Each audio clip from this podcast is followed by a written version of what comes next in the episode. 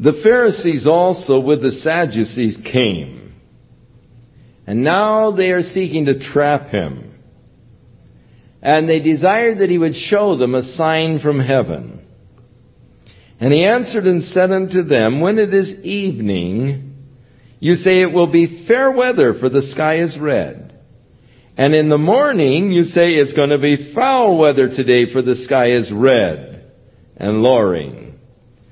O you hypocrites! You can discern the face of the sky, but you cannot discern the signs of the times. Now, the Lord is rebuking them for their inability to discern the signs of the times. They said, show us a sign from heaven. And he said, you're able to look at the sky in the evening, and when it's all red, you say, oh, it's going to be a good day tomorrow. Where if you get up in the morning and the sky's all red, you say, oh, oh, we're going to have a windy one today. It's going to be a bad day. He said, you have enough sense to be able to tell the weather from looking at the sky, but you don't have enough sense to know the signs of the times. They should have known. Had they been up in their scriptures, they would have known that this was the time for the coming of their Messiah. For in the book of Daniel, he promised that 483 years after the commandment had gone forth to restore and rebuild Jerusalem, the Messiah, the Prince, would be coming. And they did not know the signs of the times because they weren't really up in the scriptures. And I wonder how many times Jesus might say to people today who are so blind to the fact that he's returning soon. You fools. You know how to give weather reports by studying the atmosphere, the atmospheric pressures, the direction of the wind, and so forth, but you don't know time of the coming.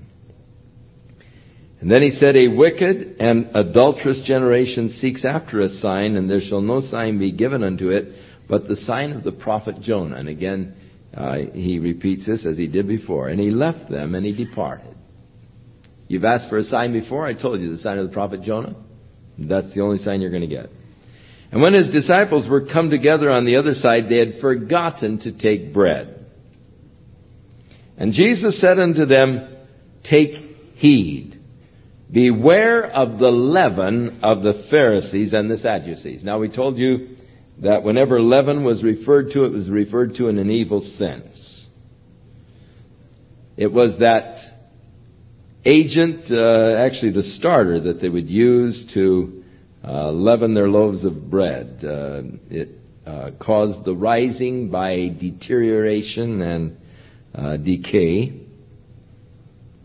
And so it's been a type of sin or hypocrisy. And in this case, he said, Beware of the leaven of the Pharisees, which is hypocrisy, according to another gospel. And they reasoned among themselves, saying, Oh, he knows we forgot to bring the bread. And when Jesus perceived what they were thinking, he said unto them, Oh, you of little faith. Why do you reason among yourselves because you forgot to bring the bread?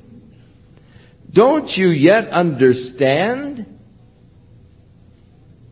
Don't you remember the five loaves and the five thousand? How many baskets did you take up?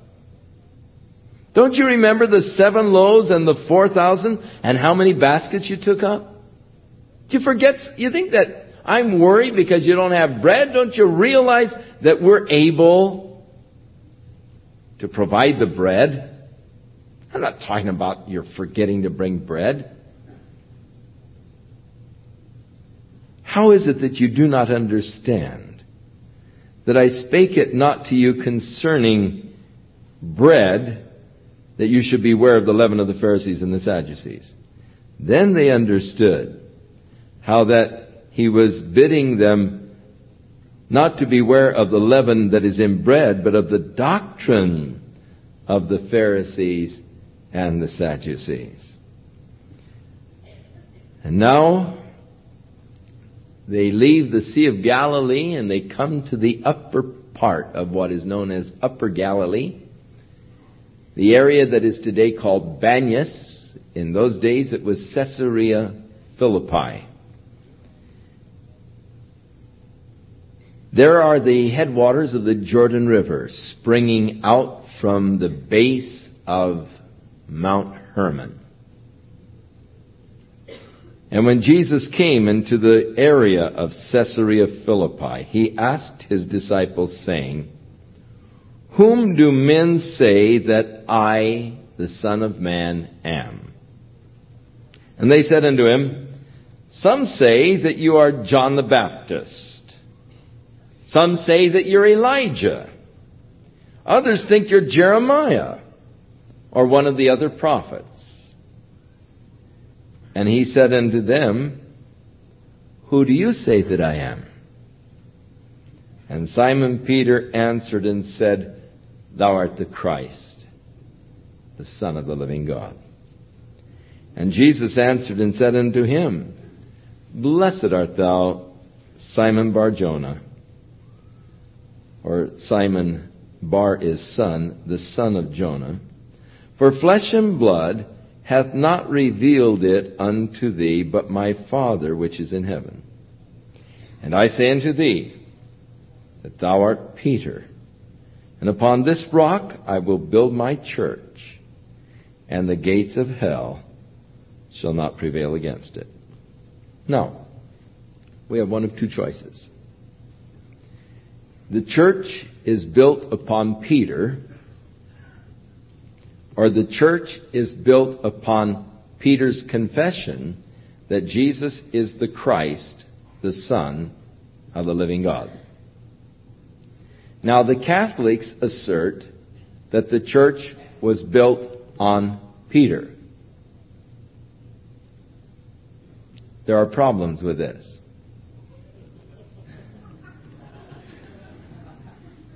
Number one, Jesus said unto him, Thou art Petros, which in the Greek is a little stone.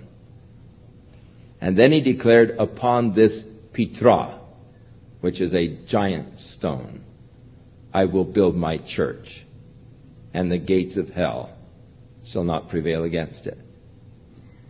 The church was not built upon the little stone, but upon the giant rock. Thou art Petros, a little stone, upon this Petra.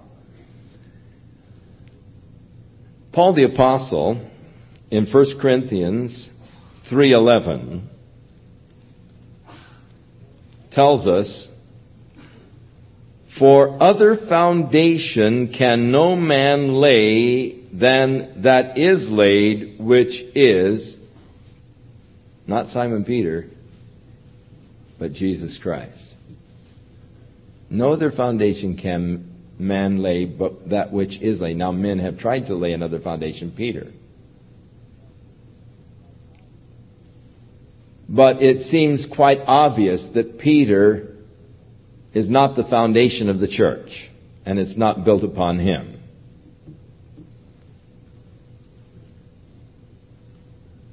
But it is built upon the foundation of Jesus Christ and Peter's declaration that Jesus is indeed the Messiah, the Son of the living God. And that is the true foundation of the church. The church is built upon the fact, well, it's built upon Jesus Christ. He is the foundation upon which the church stands. Now, the interesting thing to me is that Peter had here, and I'm sure he did not realize it, he had here a spiritual revelation. When he said, Thou art the Christ, the Son of the living God, Jesus said, All right, Peter. Flesh and blood did not reveal this unto you, but my Father which is in heaven. Peter, you've had a spiritual revelation. This didn't come out of your own chemical juices that, you know, flash the little electronic impulse across your brain. This came from God. And I'm certain that Peter didn't realize that this had come from God because it just came to him, I'm sure, as just a flash. Peter, as we said, was impulsive. I'm sure that when Jesus said, Who do you say that I am? He's just impulsive. Well, you're the Christ, of the God. Jesus said, All right, blessed are you. You've had a revelation from God. Flesh and blood didn't reveal this unto you, but my Father which is in heaven. God speaks to us in such natural ways that usually we're not aware that God is speaking to us. We expect God to speak in some supernatural way.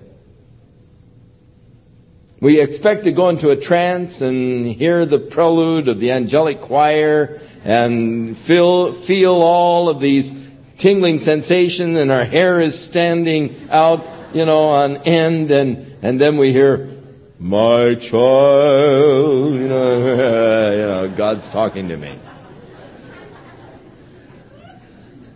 But God speaks to us in such natural ways and God leads us in such natural ways. There is the beautiful supernatural within the natural.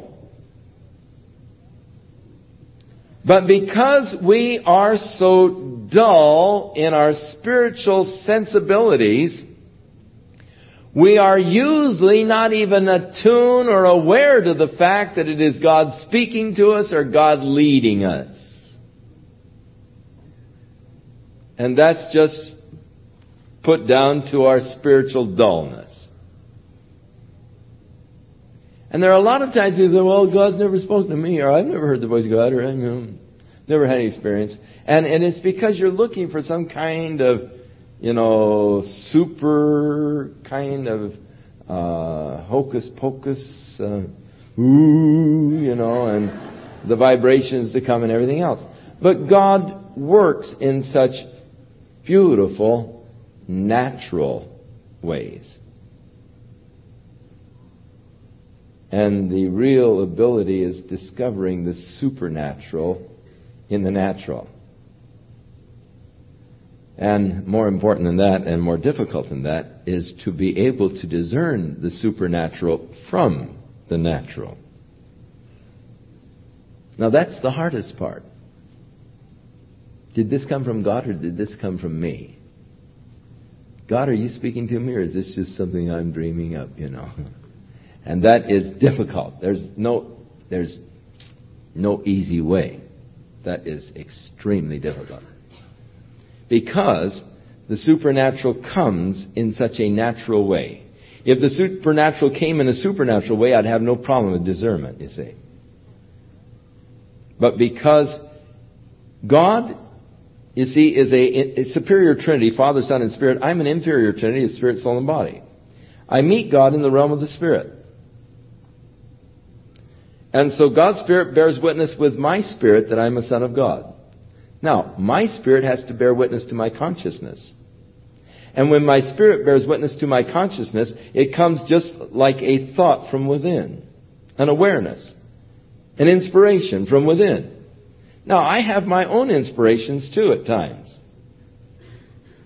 Now, how do I know if this inspiration is coming from God or coming from me? Because they flash into my consciousness from this same level as the spirit comes from the area of the subconscious, so does my imagination come from the area of the subconscious.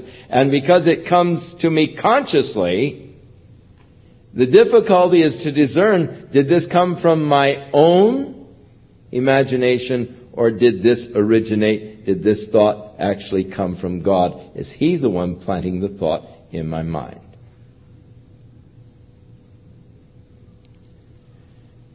And so here's Peter. He just expresses the thought that flashes in his head, and, and Jesus says, Hey, hey, all right. Spiritual revelation, Peter. My Father revealed that to you. So Peter's got a roll going. Jesus said, And I will give to you the keys of the kingdom of heaven. And whatsoever you shall bind on earth shall be bound in heaven, and whatsoever you shall loose on earth shall be loosed in heaven. We have power as the children of God to bind the forces of darkness and to loose the work of God. God has given us that authority over these spirit forces, these spiritual entities. That as children of God, we do have authority over them. We can bind these spirit forces. And we can loose the work of God. Then he charged his disciples that they should tell no man that he was Jesus the Messiah. The reason being, he did not want a premature attempt to acclaim him. There was a day in which the Messiah was to be revealed. That day came when Jesus made his triumphant entry. At this point, he is saying, now look, don't tell anybody. This is a revelation that came to you from God, but don't tell anybody. Now, later on, he set the stage. He said, go in the city and you'll find the donkey, bring him to me. And he sat on the donkey, fulfilling the prophecy of Zechariah, Behold, thy king cometh unto thee, but he is lowly, he's sitting upon a donkey. But now was not the time for the revelation. The perfect time of God had not yet come. So he's saying, look, don't tell anybody yet. No premature kind of forcing of the people or trying, the people trying to set up the kingdom prematurely. Now from that time on, Jesus began to show to his disciples. At this point, now he reveals this himself. I'm, I am the Messiah. Peter, you're right. Now, the Jewish people have been looking for the Messiah to come and establish the kingdom of God and overthrow the Roman yoke and bondage. And when Jesus acknowledged, Yes, I am the Messiah, don't tell anybody, he then began to tell them, Now look, I must go to Jerusalem and suffer many things from the elders and the chief priests and the scribes and be killed and be raised again the third day. And Peter took him and began to rebuke him, saying, Be it far from thee, Lord, or Lord, spare yourself. This shall not happen to you. Peter, the rock. And Jesus turned and said unto Peter, Get thee behind me, Satan. You are an offense unto me, because you cannot tell the difference between those things that are of God and those things that are of men. Move over, Peter. I want to sit down. A problem that I have the inability to always be able to tell what is of God and what is of my own heart. Notice that Peter, in one moment, has a divine revelation, and in the next moment is expressing Satan's philosophy. The philosophy of hell. Spare yourself be that far from thee. Literally, spare thyself. It shall not be to you. The philosophy of hell. Take the easy way. Take the easy path. Escape the cross.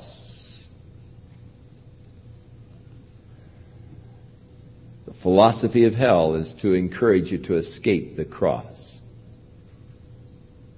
But the cross was important for our salvation. Without the cross, we could not be redeemed. And the cross is also important for us, for our spiritual development. And Satan is saying to us, escape the cross, live the easy path, indulge yourself, escape the cross. You don't want the cross. But it is important that I recognize that I was crucified with Christ. And that old man, the old nature, was there crucified with him that I should no longer live unto the flesh, but now live unto the Son of God who loved me and gave himself for me. But Satan is still saying, spare yourself. You don't want to come to the cross in your own life. Live after your flesh. Go ahead, indulge yourself. And Jesus is just pointing to the cross and saying there's no answer except the cross. You must reckon your old nature to be dead, crucified with Christ. You can't live after the flesh anymore. Paul the Apostle said, how can we, who have been dead, who are dead to the flesh, how can we then be living any longer therein? So, Peter, having a divine revelation, then the inspiration of his own heart, inspired by Satan as he expresses the philosophy of hell, shows what is a common problem with us.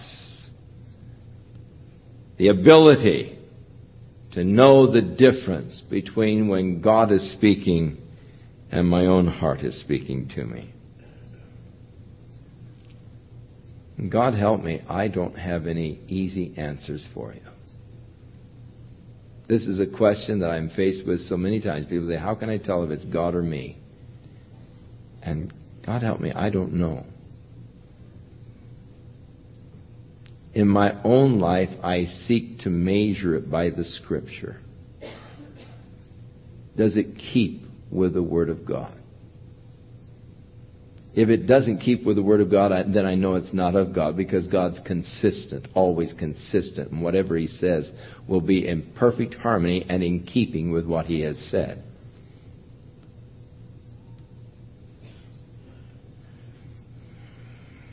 Then said Jesus, you see, Peter had just said, spare thyself. And Jesus is saying, Peter, that's the philosophy of hell. If any man's going to come after me, he can't spare himself. He must deny himself and take up his cross and follow me. The path of discipleship is the path of self-denial. The path of discipleship is the path of the cross. I must come to the cross in my own life. I must come to the end of my own ambitions, my own goals, my own desires, my own self-way, and I must just reckon that all life of the flesh to be dead, crucified with Christ, that I might live a new life after the Spirit in Christ Jesus. I cannot live the life that Christ would have me to live apart from the power of His Holy Spirit.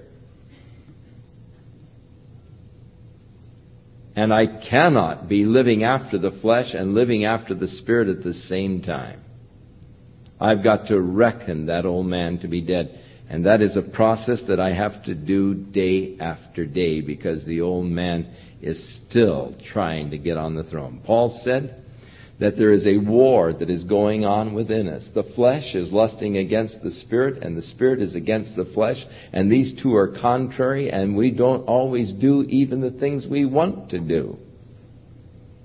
And Paul, expressing his own conflict in Romans 7, said, And that which I do, I would not, and that which I would not, I do.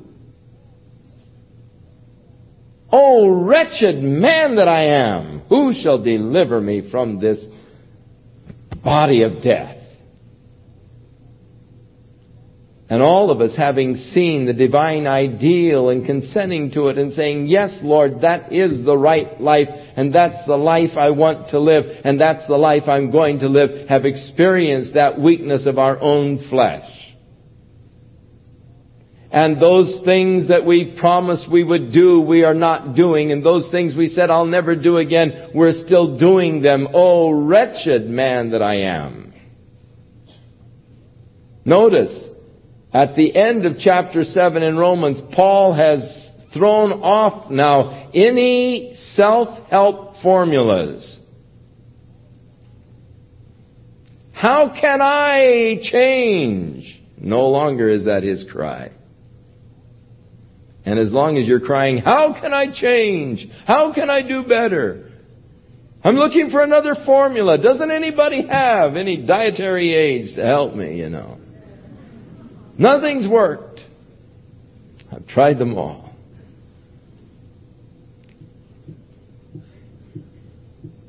He's not looking for another formula. He's not saying, how can I help myself? Doesn't anybody else have any more ideas? Self-help program. How to be a better me. But he's calling for outside help. he's come to the end. Who shall deliver me? I can't do it myself. I've tried, I've failed. Who shall deliver me? And therein is the answer when we come to the end of ourselves and we begin to cry out for that outside help.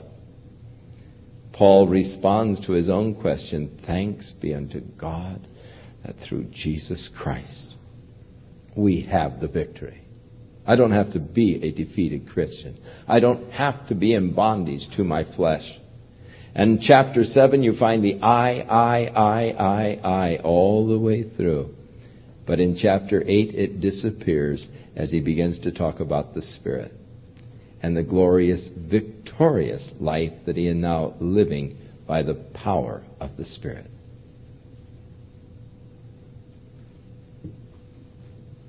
There is the cross. If any man's going to come after me, he's going to have to deny himself, the self governed life. He's got to bring it to the cross and reckon the old nature and the old man to be dead, yes, crucified with Christ. And then Jesus said, Follow me.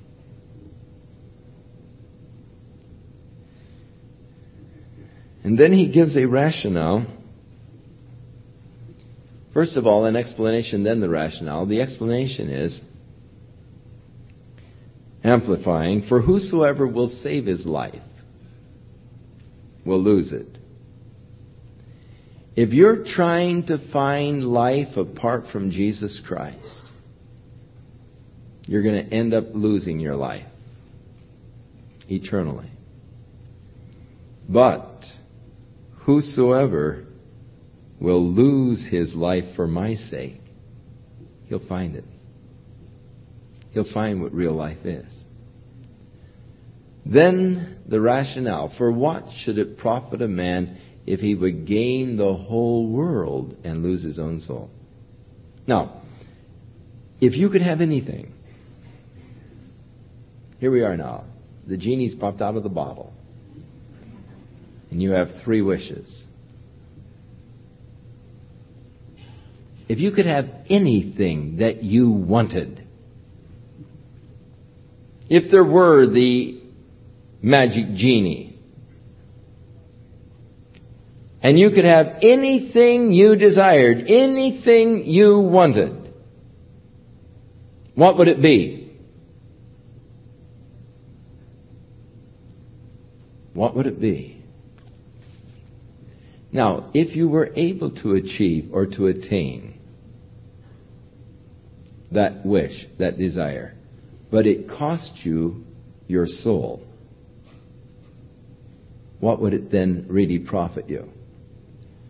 What would it profit you if you gained the whole world, but you lost your own soul? So you see, Jesus is saying, look, you've got to deny yourself, Take up your cross and follow me. For what profit is it if you would gain the whole world and yet lose your soul? Secondly, what will a man give in exchange for his soul? Now, as far as God is concerned, your soul is worth more than the whole world. As far as God is concerned, if you were offered the whole world in, in trade for your soul and you took the whole world and exchanged your soul, you'd be making a bad deal. A stupid deal. For your soul is eternal. The world is going to pass away. The world and the and, and the lust thereof, he said, is going to pass away. Your soul is eternal. You're trading your eternal soul for something that's just going to pass away. And as far as the Lord is concerned, you've made a bad deal. Then the question, what will a man give in exchange for his soul? What would you take for your soul? Now, every once in a while, these plots are developed by the movies of Satan coming and offering a guy, you know, sell out, you know, and, and the guy names his price, you know. What would you exchange your soul for? What will a man give?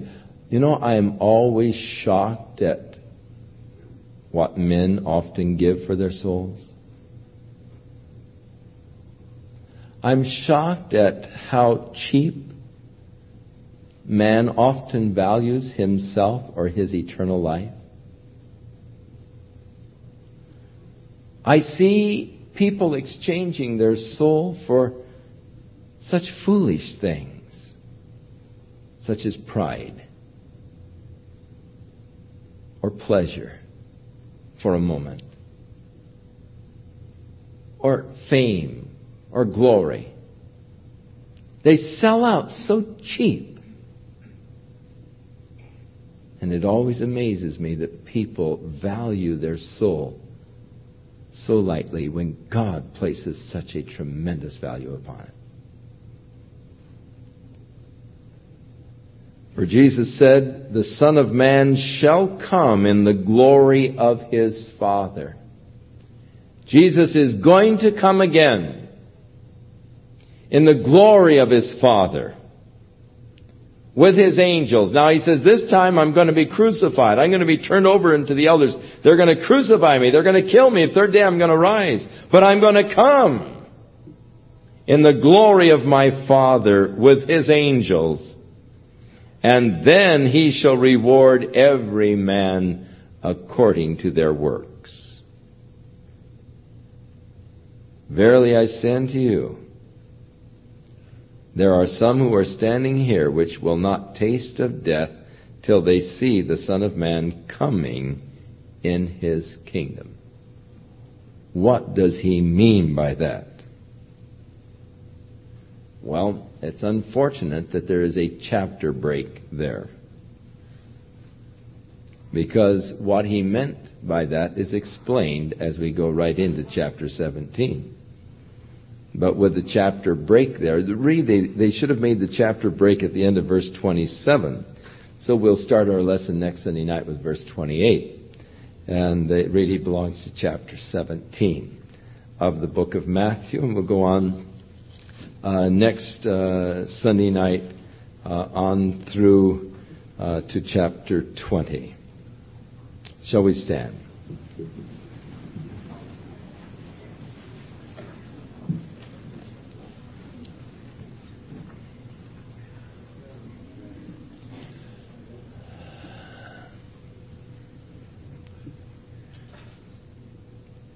May the Spirit of God take the Word of God tonight and continue to minister it to your heart and to your life as you deal with those issues of your own soul and of your own relationship with God and of your own life, the flesh life versus the spiritual life.